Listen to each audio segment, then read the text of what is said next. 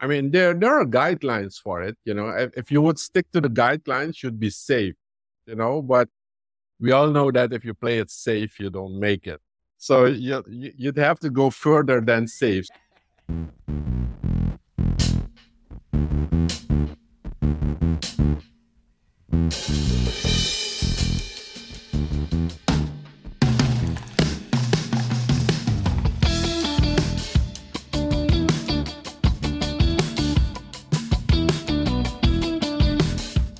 Good evening, good morning, good afternoon, wherever you are in the world. Welcome back to a new episode of Social Confoes. I'm your host, Diego, together with my co host, Jean-Luc. Jean-Luc, how's it going? Oh, it's going pretty smooth. I'm just looking at the intro again, and I'm wondering because you have some sound effects available today. So we're going to try some out. We're back with a new episode. Welcome back to a brand new episode of Social Confoes. No, just kidding. Hey, I'm excited. If you're listening on YouTube, subscribe, like, give us a follow, share on social medias, share with your friends. And we're also on Instagram at Confoes at C O N F O E S. Give us a follow there. And more updates will be following soon via those channels. So stay tuned. And without further ado, Jean-Luc, what are we talking about today and with whom? So it was a trip down memory lane for me. And the reason I said that is in 2014, I started two podcasts. I started at, it's kind of a, I wouldn't say started two podcasts because both of them I did two episodes and I recorded them at a local studio. So I didn't, back then, this setup was not a setup that I would normally do. I would drive to a recording studio. My guests would drive to the same recording studio and we would record the session there. And I started with Suriname Online, which is basically about Surinamese people who are very focused and are familiar with the online space. And the second one was Artist of the Month, where I would interview artists. And I only did four episodes, so two of each. Looking back, those were some really fun episodes. I mean, there's still some really valuable content in it and I feel like a little bit upset that I don't have any video footage of those recordings. It was full audio. It was traditional podcast. Back then, Joe Rogan wasn't a thing yet, at least not in a not in a global scale. And so we're talking about almost a decade ago. We're, we're so talking this would about be 2014, 2014, nine yeah. years ago, a little over nine years ago, I started podcasting and then I let go for at least six, seven years. Because at the time, it was a real investment. Like, I really had to kind of rent out the studio, even though I had a barter deal with, with Top 40 at the time, which was a, music charts, the top 40 music charts of Suriname. I had a barter deal with them. So I was able to film a couple of episodes there. I was like, should I go to a radio station and make this a regular thing? For some reason, I left it at the time I hadn't started for myself. So I was still working a regular day job. So I was doing it on the side. I wasn't fully convinced which way I wanted to go. And I was still pretty much a creative explorer. And you're far familiar with the term creative explorer, as you've, you've also been a creative explorer. So at that time, I wasn't really like, I didn't have like a clear roadmap where it would lead. I just thought it was fun to do it. And for me personally, the the favorite thing about it was it was in English. We chose specifically to do it in English. And the first episode was for Suriname Online, which was basically the very first podcast episode I ever did. What was was with today's guest, with Plu. And we spoke about where his name came from, but also the fact that back then he already had a massive following online and he would send out happy birthday wishes to, on average, if you look back at it, on average, over 10 people a day. And we talked a lot about the, the online space back then. So it will be for me really interesting to talk today to see like nine years later, what has changed and what is still the same. So I think that's a, a pretty interesting place to start with. So without further ado, I'd like to welcome to the stage Hedwig Plu de la Fuente. How are you doing, guys? I'm really wondering how that sound will play out on audio only on streaming platforms. yeah, we're still fine doing it, Yeah. but Plu, welcome to the show. I know you you've been having me. watching the show, watching us for a few years now, maybe. See you popping in in the comments every now and then. And as Jean Luc mentioned, the very first episode you guys recorded was nine years ago. And a lot happens in a span of nine years. A lot happens in the change of technology, in the change of how we interact online. But there's still some core principles. And before we went live today, I listened to that first episode you guys did. It was about around 17 to 20 minutes. If you guys haven't listened to that, Mhm. check it out. But I really want to briefly touch. It was funny. Jean-Luc also mentioned a few things, wishing people happy birthday, like that commitment on average 10 a day, having a friend list of 5,000 people back in a day already. Still. And the origins of Plu, which was quite hilarious how that came to be. So to kick us off, can you briefly tell us in a short version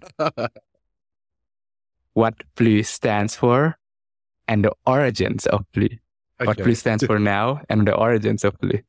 Okay, basically, Plu's my my my my nickname, my brand name. It means good friend for me because it comes from a group of ten friends that used to go out together, have fun together, and at some point when you know friends are together somewhere, especially boys, you know, girls walk by and you can't just mention the parts of the body of girls, you know, and one of the guys in the group was that smart and came up with the code name for the behind of the ladies. And the behind code was plu. And well, I was making fun of them, calling all of them plu, you know, like, hey, behind, how are you? you know? and it backfired on me. so it's, and it's the only nickname that my late mother didn't mind me having, you know? I mean, as you're light skin, people would call you in Suriname would call you Buru, which all that sort of name. And my mother didn't like that, but she didn't have a problem with Plu. So it's Plu.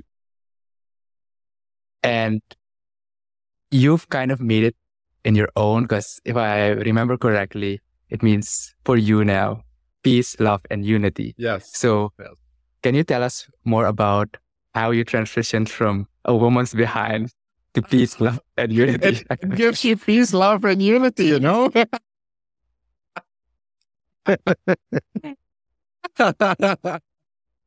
you have to give it a, a better meaning, you know? No, it is it is it is really interesting because like it's it's fun. Like it started out as a gimmick, it became like a trademark. It went from a gimmick to a trademark. It's a beautiful thing. Like your like you mentioned, like what your mother said, it's, it makes sense. Like it's it's a name. It doesn't have any connotations, negative Right. connotations with it. Because even from the gimmick, it's it's a fun, it's a fun positive Yeah, gimmick. yeah. But also now translating it to having your own uh, nickname, which you branded.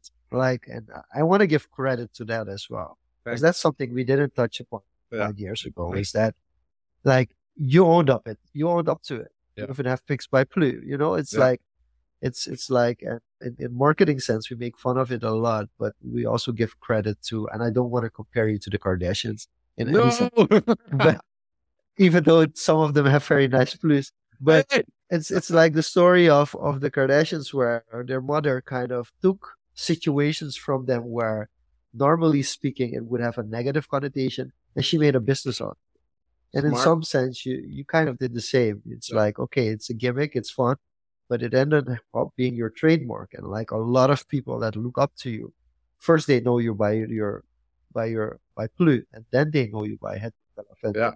so I think that's really interesting how that has been branded. And and there's also some people tuning in who quickly wanted to comment and say like, hey, say hi to the man himself, the man, the myth, the legend. Helio has been doing an amazing job lately. So Helio, congratulations as as well. but a lot of people look up to you. A lot of people have been students of yours, whether it's been through formal education or informal education. Back when I was lecturing for, for social media, I would also sometimes ask a favor, like, hey, could you help out, especially with photography? And I think that's also where I want to start for today. Because like we spoke about like your name and everything. But for us, it's really interesting. A lot of people, like especially the younger generation, they know they don't know the full background. No. They don't know that logos that people look at originated in your studio. Famous photos that are constantly being used in Suriname were taken by your cameras. So if you could walk us through, and we don't want to go full Suriname, who's your mother, who's your father on us, but we do want a little a little bit more on where did it start? Like we can go into the sports even, but for Mhm. the photography and the design part, where where did it start? Was it always I'm gonna be a photographer, I'm gonna be a designer, or where did it start? It started with design back in school, what we call lyceum here. I, I would never pay much attention to what's in front of the class. I was always in my my math, how do you say it? My math book, writing and making logos for everyone in the class. You know, so I would make a Jean-Luc logo, I would make a Diego logo, you know, and when we had drawing lessons, I, I remember one time we had to draw something new and something old, and I chose cars, and I I delivered my my drawing to the teacher, and he gave me a nine, and I went like, but how do I get a ten? You know, and he said, well, continue on it, you know, and I continued on it, and I got a ten but the the love of logos was always there. I was always writing people's names with nice kind of colors and letters. The the idea of logo wasn't even there yet, but it's it's the start of it. And what also pushed me in that direction is I have a brother that is a sign painter, and so everything about graphics, the basics, you know, especially things that had to have to do with fonts, I got from him.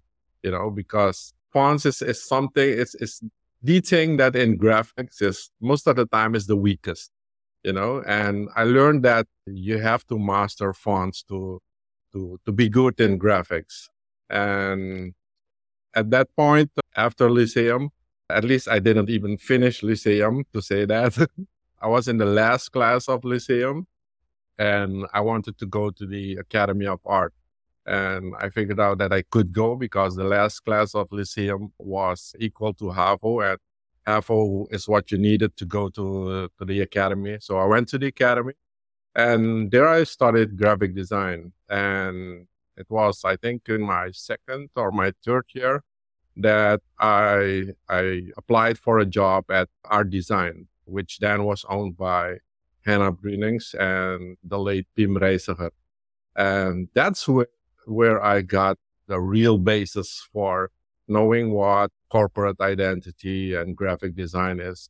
I was lucky enough to in in the in the two years that I worked there to have met and got to know Claudette De Bruyn, who was also a great graphic designer. Harman Reisdijk, who studied in, in Jamaica, same thing. You know, so that was the basis for graphic design. If I would if I would have to to be grateful to two people for being strong and knowing what corporate identity is, then it's the late Pim Reiziger and Hannah Brunings. You're really calling out some OG names there. I mean, Oh, like, yeah. from my yes, Oh yeah, like if, Yeah. from the from the Surinamese design field, it's like yeah, it feels like it for me at least from my generation it feels like it, it starts it starts there so i think that's really Yeah. really interesting to hear i do have to ask though as as and you also mentioned it started with design Mhm. and then that's when i want to wonder where did the photography actually start I worked about two years for art design, and funny enough, I mean, I think we had entrepreneurship in in our teams also. An uncle of mine who had his own company, at some point he told me like, Hey, you should start for yourself, you know? And I went, I don't think so, uncle. it's too hard to start for yourself, you know? Well, you never know. Six months later, I started working for myself, you know? I, I said goodbye to art design and I started working for myself. And from there it started.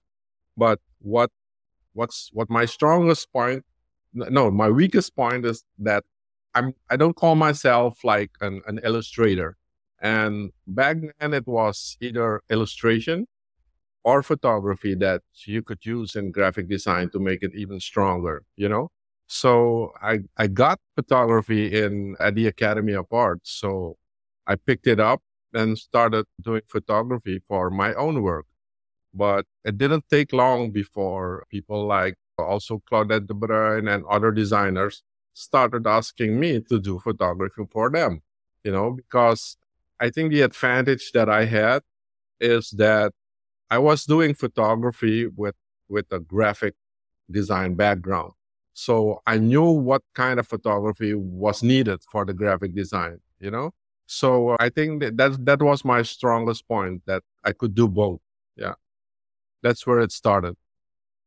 That's really cool because it's basically a complementary skill to enhance what it you are already doing. Yes. And people underestimate how the overlap of two specializations can create a very new niche. So mm-hmm. when people talk about specializing, go deep down, it's hard to become in the top 1%. But if you combine two things, you can create a whole it, new niche and become in the top easier. It got me a lot of work back then because companies were having graphic designers and photographers work for them, but I could do both. So they could pay one person to do both things. you know, and, so, and you understand, and I could, char- and I could charge more. yeah, because you understand the relationship between the photos and yeah. the design and how yeah. it enhances each other. Yeah. So, and I see your son's tuning in. Nice setup. Hey, cool, yeah, man. I saw, I saw some behind the scenes photo hey, uh, on, on the setup. So, nice setup there. But I just listened to your story on how you started at school, basically it wasn't your strongest suit as you know being that attentive you are more drawn to the creative doodling on pieces of paper and pursued that further what surprises me is i've known you a few years now and i always see you eager to learn new stuff in the most surprising courses in the most surprising events that don't even necessarily have to do anything with graphic design or yeah. photography. You see blue there. So tell me where this thirst for learning and thirst for learning new things outside of your fields of expertise comes from. It's it's with photography. It's you, you get the chance to to come at places where other people don't come. You know, and you often see things that interest you. I mean, like take for example now the the oil and gas thing that's coming up for Suriname. I mean, you must be crazy not to be interested, you know? I mean, in graphic design, in photography, in in even the photo coaching that I'm doing, there there is market for it, you know? So and you, you can you can better understand if other fields if if you need to approach it as a photographer of a graphic designer if you know a little bit more about it you know i mean you could sh- see me in a in a in a yoga class or a yoga workshop you know or anything i i, I could follow and one thing that i always learned and it's it's not all only with workshops it's also with with books and magazines if it's free get it you know if it's free, get it. I mean, I, I have a I have a nice example. I I used to do videography like way, way, way back. Giorgio might laugh, you know, but it's not on that level at all. But I used to make television commercials, you know, and at some point I was interested in animation also. And there were colleagues that were doing animation, but I had the magazines about videography and animation. And they came to my studio just to borrow the magazine because they didn't know it was free to get it in the States, just if you had an address in Miami, you know? I was getting like six, seven videography, animation, photography magazines at some point, you know, and people just come in my studio and get to borrow them and get the knowledge themselves also. I, I want to quickly, I want to quickly jump into that one Mm-hmm. Go ahead. because that's also part of learning and continuous learning is also understanding the methods and the platforms information provide. And like you mentioned, it used to be like 20 years ago, it used to be all magazines. Yep. Like you had the premier magazines and you know you wanted those magazines because the latest information was in those magazines. Yep. Now that has all transitioned into digital. Mhm. So how was that transition of getting information from magazines to getting the information from online websites or even specific creators? How how was the transition for you? If you look It, back. it, it wasn't that difficult because the, I, I would say the transition was in the magazines, you know, because at some point when the internet started to, to roll out, uh, you started to see www in the magazines, you know? So, and from there, from there on, it Makes was, sense. Makes sense. from there on, it was easy, you know? So, I mean, whenever I saw anything, an ad or something of a company, or, or maybe they had a feature on a photographer and he would have a website, you know, I mean, definitely visit that website and see what's happening there. And I mean, with the coming of, of YouTube, I mean, that's, that's the ultimate. I was, I always tell to students that if I was like in the age of YouTube, I mean, It would have been a totally different ballgame. it would be a different thing. well, you've inspired a lot of people. yeah. Because I even see. Rafael jumping in here. Hey, So cool, a lot man. of a lot of shout outs from Thank you, uh, man. from people that that highly respect you. But I, I want to quickly jump into to another example of of how that transition came about on on going from the, the like the traditional age. So first question I have to ask: Do you still get mag get the magazines? Do you still get information out of magazines and read magazines? or have you transitioned to? I've I've transitioned mostly, so and, and that is not now. It's a few years back, because the magazines were piling up, you know. And Yeah. what I recognize is that, like half of the magazines was, it, it it it didn't have any value after six months, you know. So I put more of my my finances into books.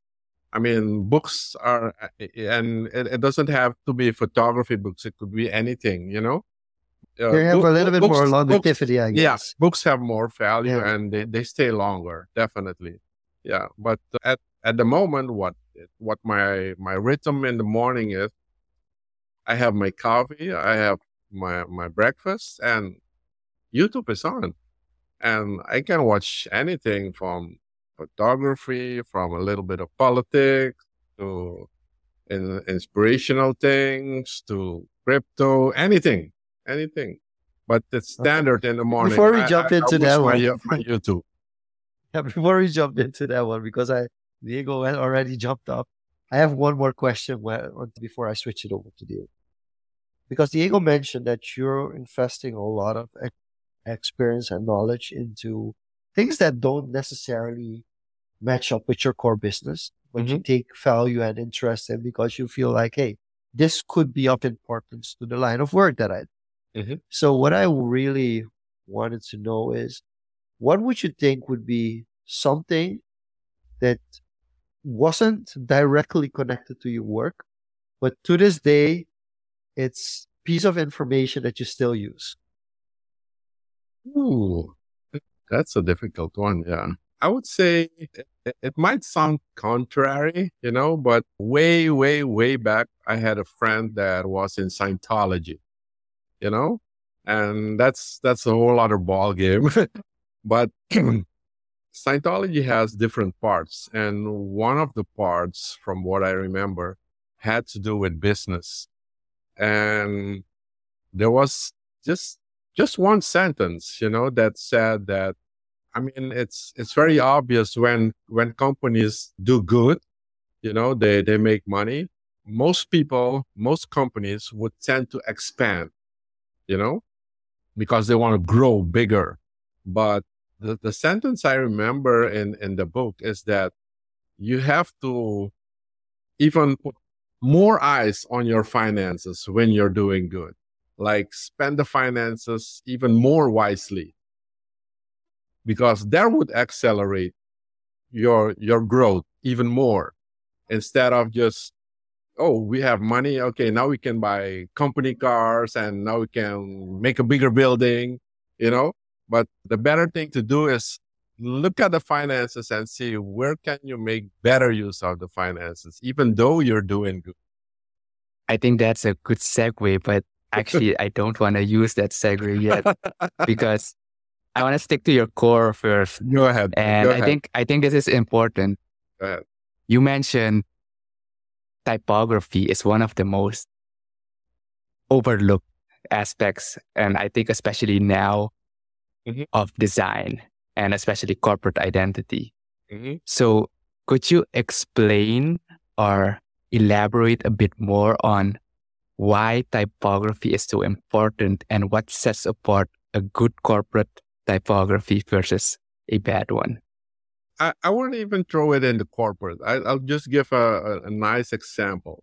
One thing that I, I don't like to use the word irritate, but it irritates me when when I see, for example, a great animation, you know?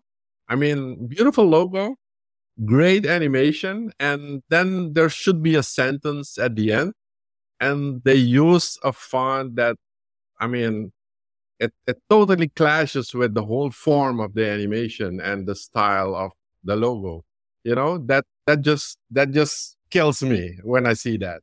You know, and there there I can see that you would have probably a graphic designer on or animator that is maybe 10 times even more talented than I am, but he doesn't have the feel of the fo- typography that should be associated with something like that.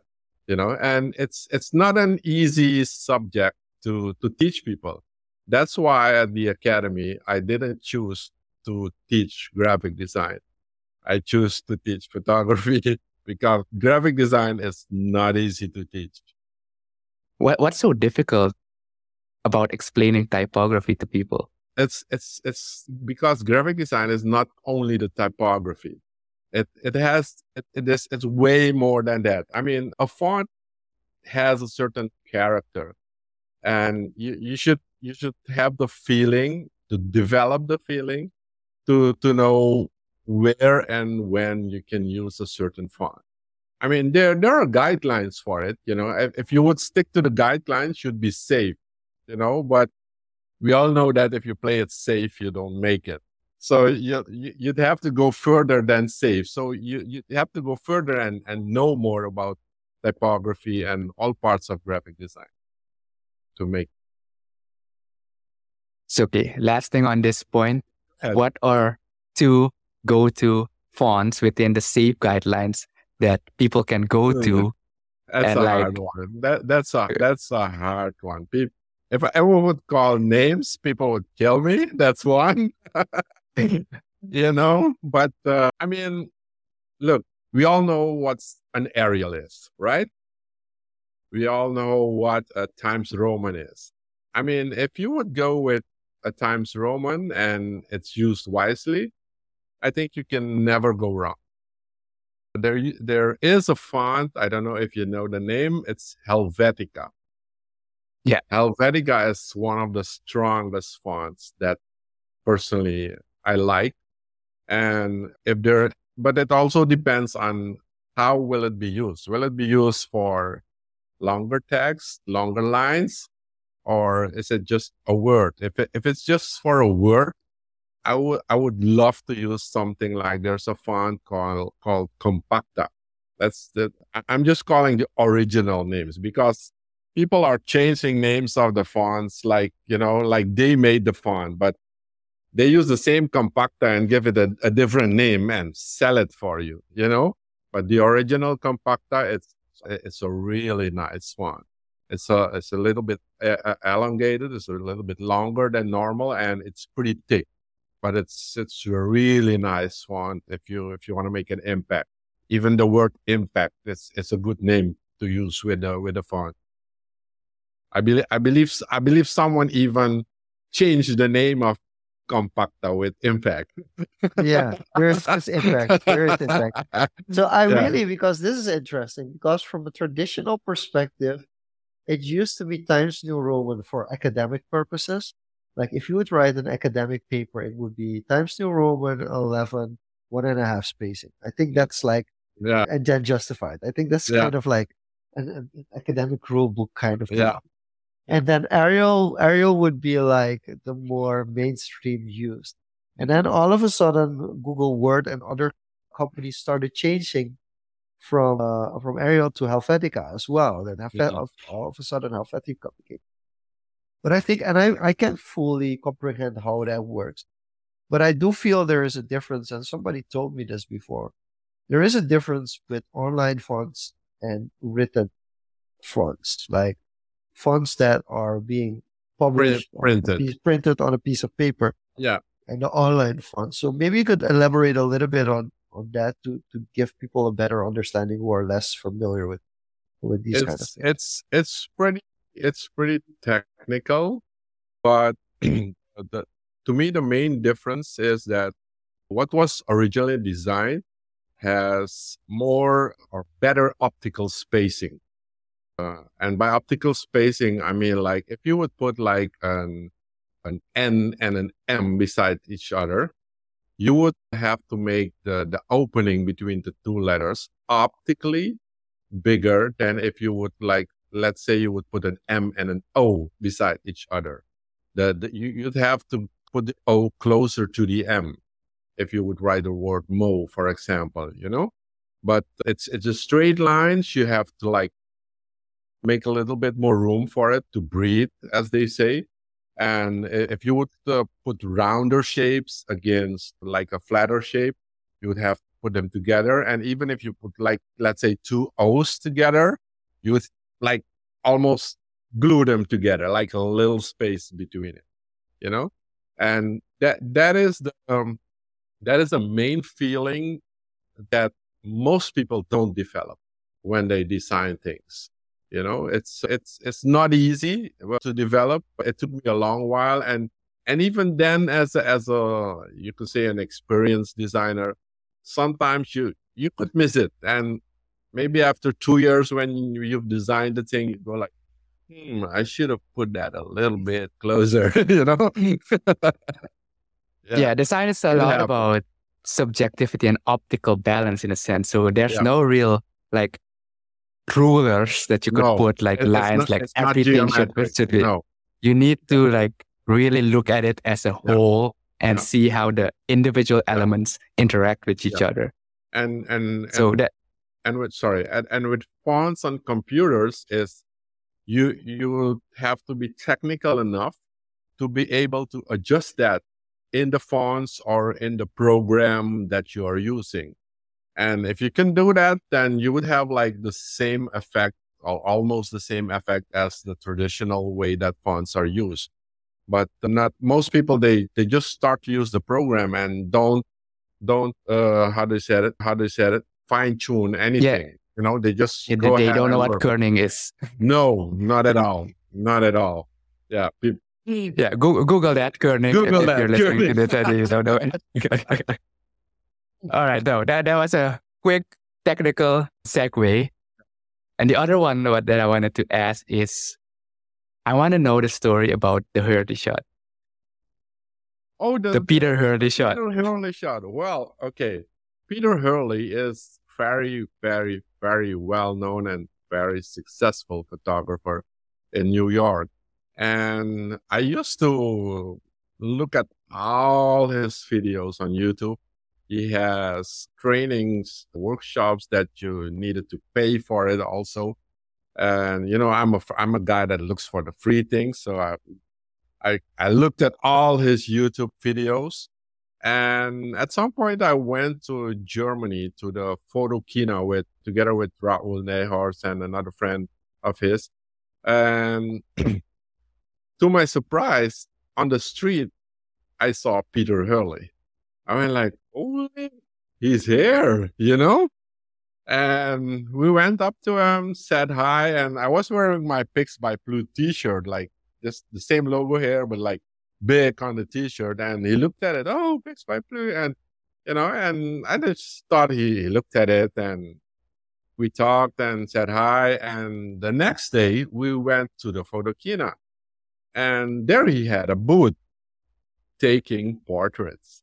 I mean, this guy, if you want to take a portrait at him, you have to pay like 12 to 1500 US dollars for a few headshots, just headshots, you know? And he has a, a, a certain way of approaching his subjects and coaching his subjects how to interact with the camera. And I mean, looking at all his videos, I studied all of those tricks. You know, he had a great deal at the Photokina where you could just pay 35 bucks and he would take a portrait of you. I mean, 35 bucks for a Peter Hurley shot. I mean, why not? You know, you got, you even got a book, you know, even got a book. You got the photos I mean, this is really crazy. The photos that he took, you got them in raw from him. You know, you don't get JPEGs from him. You get the raws for $35. That was the deal at Photokina. So I paid my 35 to the line and I looked at, at the booth. I said, I didn't see anything like, because I was like wearing a cap the whole day and my hair looked like nothing. So I was looking for a place where I could wet my hair and settle it. It wasn't close to the booth. So I told them like, listen, give me five minutes. I looked for a toilet, fixed my hair. Everybody in the toilet was looking at me like, what the hell is this guy doing? You know, I was like wetting my hair to get it look like this almost. Went back to the booth, but the funny thing is, he, he had a mic connected. So anything he said, you could hear in the booth and all over the, the Photokina. And the, the, the most amazing thing happened is that he recognized me. He went like, Oh, Plu. I mean, like, how does Peter Hurley recognize you in a day? I mean, like, you know, that, that was cool, you know? And I went to pose for him then and he has certain things. One of the thing is that if you pose for him, you know, you you need to like squint a little, you know, give the give the look, you know. And one thing with chins also, he he has an instruction that you like have to like move forward a little bit. If you look at from the side, it's like you have to do this. Yeah, like a peacock. It, it, it makes you feel like a chicken of some sort, you know, but the picture looks better. And especially for ladies, he has a, a, another trick is that he tells the ladies like, hold up a big sandwich or a big hot dog, you know, like this. And what that does, it changes the way the shoulders look. Because if you if you stand like this, look at the shoulders, and you see what it does to the shoulders? And if you then took your head forward and squint, I mean, and I did all that for him. And he went like, holy, this guy knows my stuff. it was a, I mean, it was an amazing experience, you know, and the fact that he sends you the RAWs through email and you can do anything what you want with, with, with the, with the file. That's super. And that for $35. I mean, which normally would cost you 1500 amazing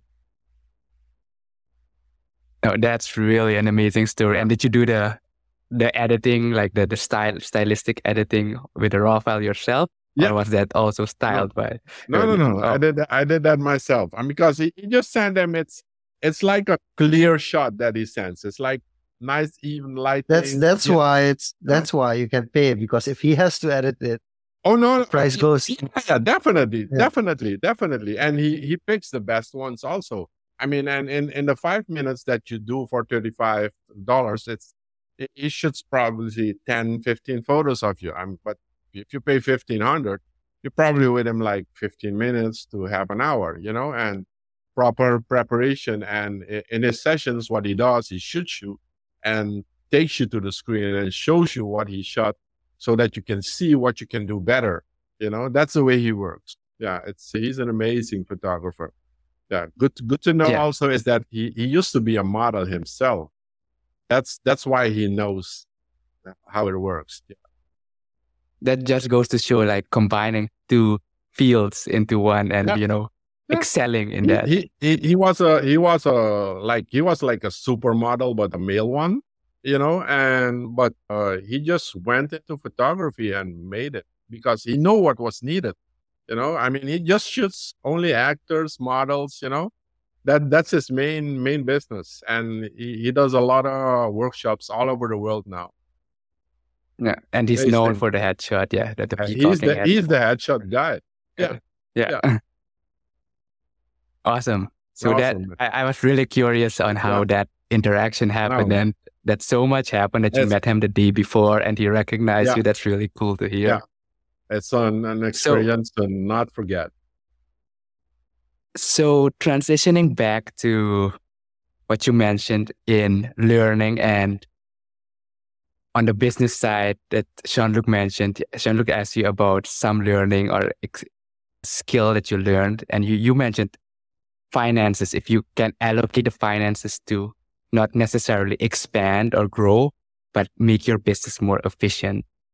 Like how has that carried over in not just your business, but your outlook throughout, you know, life in general? Like how relevant is it to not just know how to do negotiations and business, mm-hmm. but also be proper with money? Because yeah. I know you just mentioned, I think crypto before, but also investing in yourself in, in learning. Although you look for the free stuff, you're not afraid to I, invest if it's really no, definitely, something. Definitely, yeah. No, so um, yeah. The, the the two markets I'm in, like graphic design and photography, they they are both markets where gear is very important, you know. But I, I, I tend to stress people about that gear. One thing, gear is not everything a lot of colleagues might not agree. You know, they might think, oh, gear is everything, but gear is very important. But to give you an idea, when I started using computers for graphic design, the the trend was always like everybody was rushing to get the fastest, newest machine, you know. But if you look at look at it from a, a, a business standpoint, personally, I look at it that way if every two years you have to buy the newest PC or the newest Mac, as a lot of graphic designers would, would want and photographers also, guys, I don't use a Mac, okay? I use a PC, all right? Mm-hmm. so I don't invest in things that are way too expensive and deliver the same. Because if somebody looks at my photo or my design, they won't know if it's made on a Mac or made on a PC. There's no difference in it, you know? So I, I, I see it as wasting money to spend on equipment too fast. You know, I, I tend to time when it's really needed to buy new gear. To give you an example, the, the camera I'm using at, at this moment, most people will go like, really? It's eight years old, but it's doing its job. I know what I can get out of it. Of course, I have my eyes on another camera at the moment, you know? Of course, I know what I'm getting. But to give you an example that I have a ca- I have a camera that is 8 years old and it cost me $600. I mean, most photographers know I bet they have a camera that costs fifteen hundred to two thousand dollars, or even more. You know, so I, I, I tend to look at it that way. Don't spend too easily, too fast on new gear.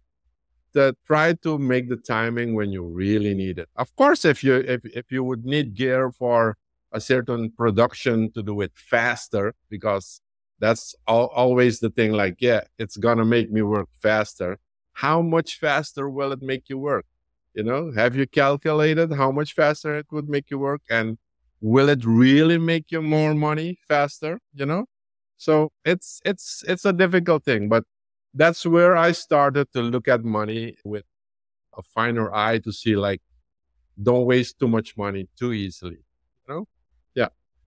Some sage advice, I think, for the new up and coming generation that's always on the lookout for, you know, I mean, the latest and greatest iPhone or, you mean, know, the new Sony A7R, whatever generation is that now. Same thing. I mean, I, I'm using a, a a seven series of a OnePlus, and OnePlus is at ten or eleven already. You know, do you see the difference when I take the picture? Some people do. You know, Giorgio might. You know, but most people don't. You know, and I mean, that's it. I quickly want to jump because we're talking about gear and we're Mhm. talking about how to properly present, but also take pictures and imagery. And I'm looking at the setup, and you've mentioned Giorgio, so I Mm-hmm. feel like this now's the right time to jump into it. Tell us a little bit about the setup. Like we're setup one of- here? or yes, one of our guests that has like we have we have had a couple of guests who have just stay at home setup. You know, like hey, Mhm. this is my regular place where I take my Zoom meetings. Yeah. Then then you have guests of ours who are like in a studio office who have set proper setup. And that's kind of their podcasting setup or Yeah. like that. Mhm. And now in this case, I feel this setup has been made at least partially specific for for this episode. So could you take us through a, a run through on, on on this particular particular Yes, setup? of, Hold up, I'm- I'm.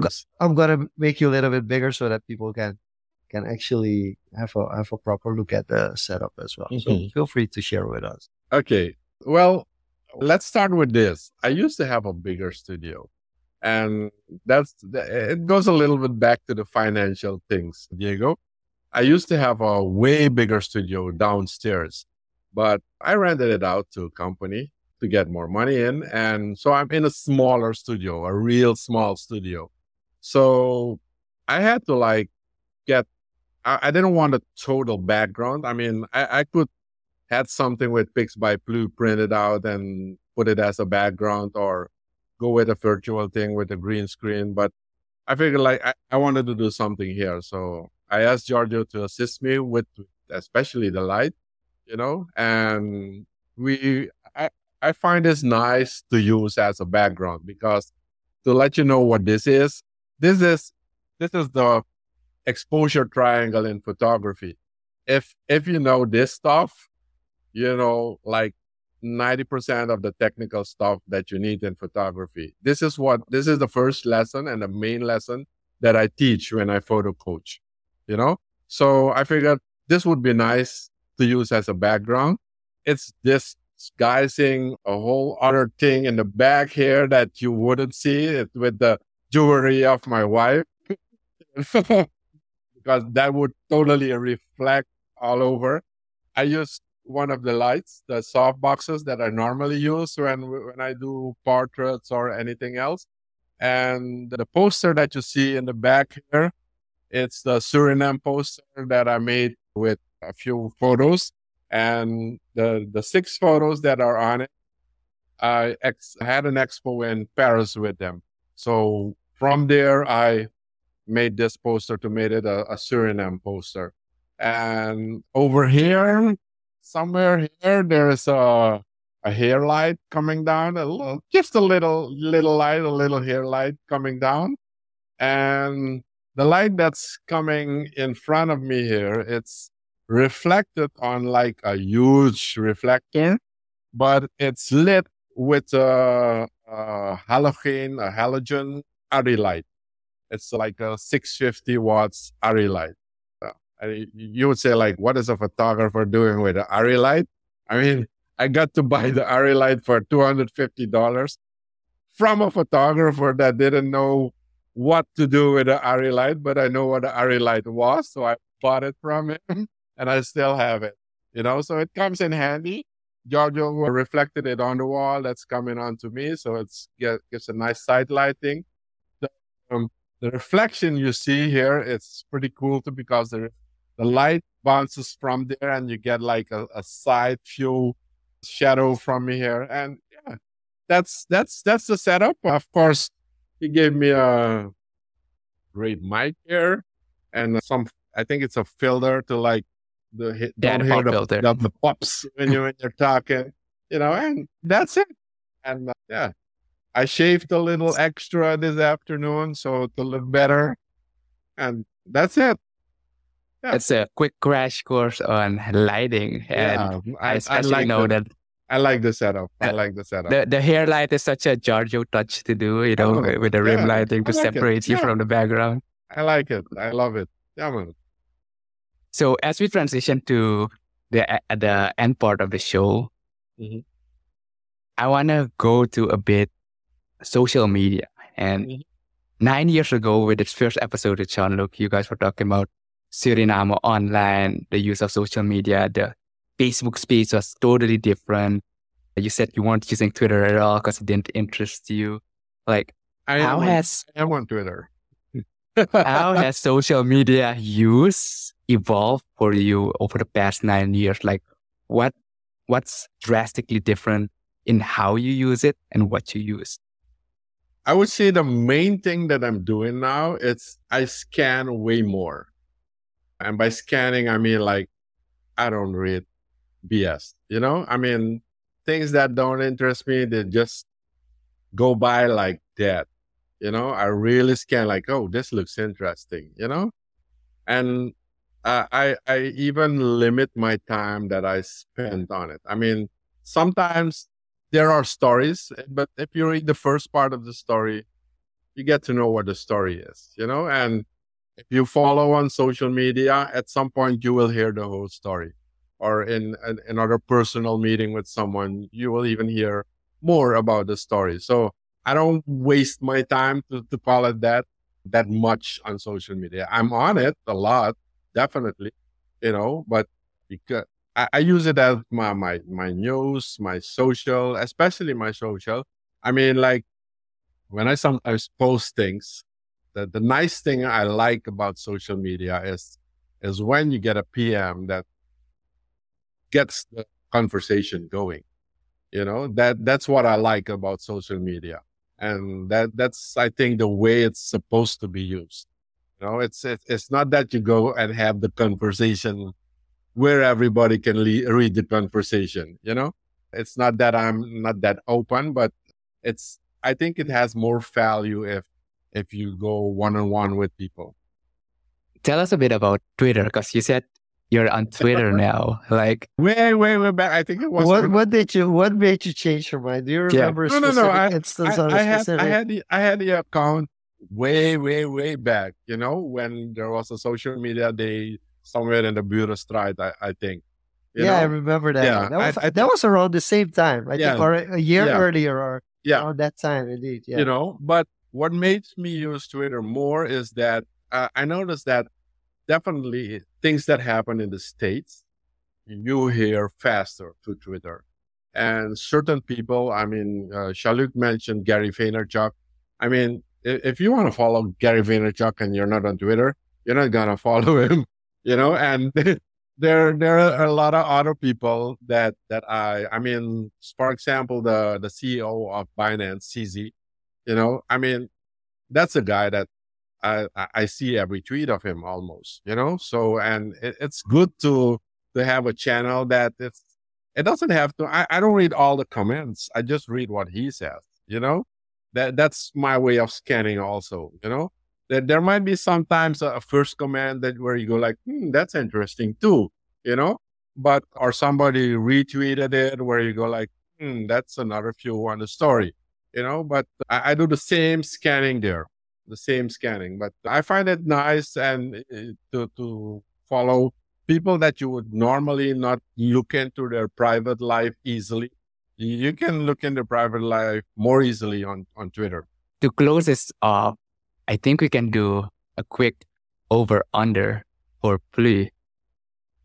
So go ahead Plu, what's the you- over under explain it again. I think you've seen a few yeah, few but episodes, it's but okay, basically, Sure, just refresh it's, it it's for me. over- basically, It's overrated, underrated. We pop Okay. up some, uh, okay. some, Yeah. some topics, and you can tell us whether it's overrated or underrated.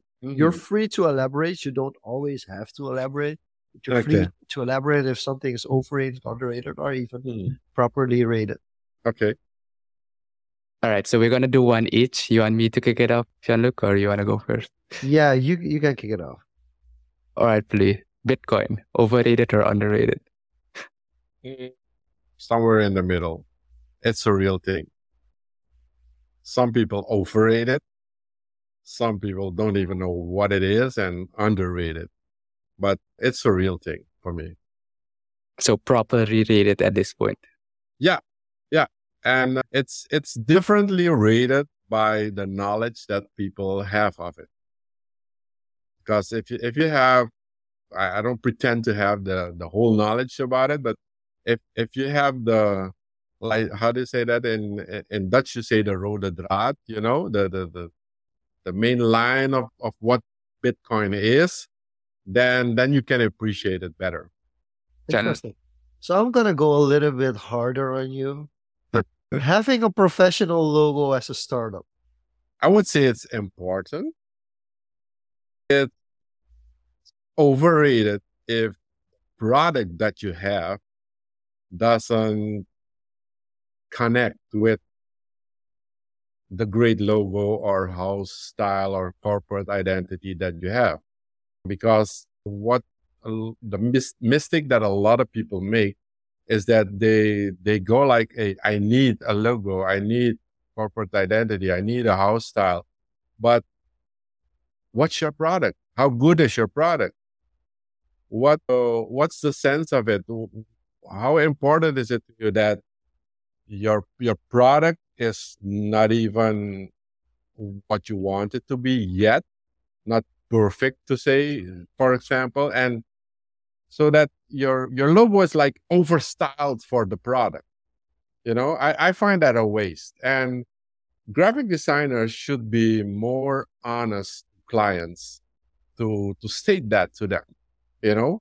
Very simple. If, if somebody uh, and makes a product let's let's say a great soft drink for example and it doesn't taste that good i would go like why would you make a nice branding for the bottle. You have the greatest bottle, and the soft drink tastes like, I mean, medicine, for example. You know, I I would rather concentrate to have a product first, and definitely, if you have a good product, it's important to have a good look for it. Then it's the, the then it is the reasonable time to go for the good look because sometimes people tend to think that style is the main thing, but it's not. It's not. Yeah, I think and that's a good and, way. and to- that's that's coming from a graphic designer. no, I we we uh, appreciate the candidness because basically, if you dress up something bad, doesn't matter how good you dress it up, of course. it's it's gonna you're you're gonna create dissonance, and people need to be aware of that Yeah. to focus on the product because the product will also tell the story, the, pro- and the once you product got a will sell. proper story. yeah, Product will proper sell. story. Then you package it up to Yeah. elevate it. The s- Yeah. design is there to elevate Yeah. The product Yeah. and not necessarily clash on it. But as as I, I don't really like personally the name the, the word entrepreneur. I find it a little bit heavy. But as somebody that starts a business, you must know the importance of style when you have a good product. A, a lot of a lot of time people they concentrate a lot on the product and when they have a good product they they tend to like economize on the style you know? And that that's a pity then because it, it, I, how do you say that? Mm, it's it's too bad that you have a good product and then it would get less value if the style around it it's it's not complementary to it Yeah, it, it can go from good to amazing. basically. The first step is getting to good, then the design gets You have to, to, great you have to start amazing. somewhere. Yeah. You have to start somewhere. Definitely.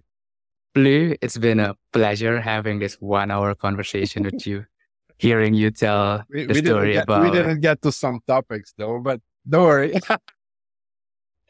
maybe we need a part two. Maybe we need a part two. no problem, But man. No we- problem. we wanted to keep it in the constraints of like because we started where you came from, like Yeah. the story, and it was interesting to hear the different stories from you know you at school, Mhm. how Pics by Plu's got started as basically an offshoot of the design and how it enhances the design business now. The story about the Hurley shot was quite interesting, you know, Yeah. how serendipity works and how good branding, because your Pics by Plu's branding basically enhance you, as you just mentioned, Yeah. you uh, as an individual, as a brand, and in world renowned photographer immediately recognize you the next day. So that Yeah. just goes to show the power of branding, proper branding, and people should pay more attention to that. And just hearing your story has been an inspiration. So with that being said, it's been a pleasure to have you here. Where can people follow you, find you, and any final thoughts? And then Jean-Luc, take us away. My website is dlfd.net. It's just a static website. I mean, find me on social media, you know? I mean, just Google my name, Plu Pics by Plu. You'll find me, Hedwig Fuente. You will find me. I'm on Facebook, I'm on Instagram, I'm on, I'm on LinkedIn, I'm on YouTube. Yeah, I'm also, I'm everywhere. I'm TikTok also. No Snapchat, no Snapchat, no Snapchat. No, it's it's it's been really awesome. So if you want to connect with Please, please reach out to him on social media. He's quite easy to reach out to. So feel free to reach out. We want to thank everybody for tuning in, whether it's live or if you're listening to the rerun of this episode, which will be posted on live streaming platforms by the end of the month. As always, we do want to recommend you, if you made it this far into Social Confoes, to also subscribe to Diego Ameerali's YouTube channel to watch the videos versions live every week. And as always, we will be back with a brand new edition of Social Confoes next week, same place, probably same time. See you and bye bye. Take care, man.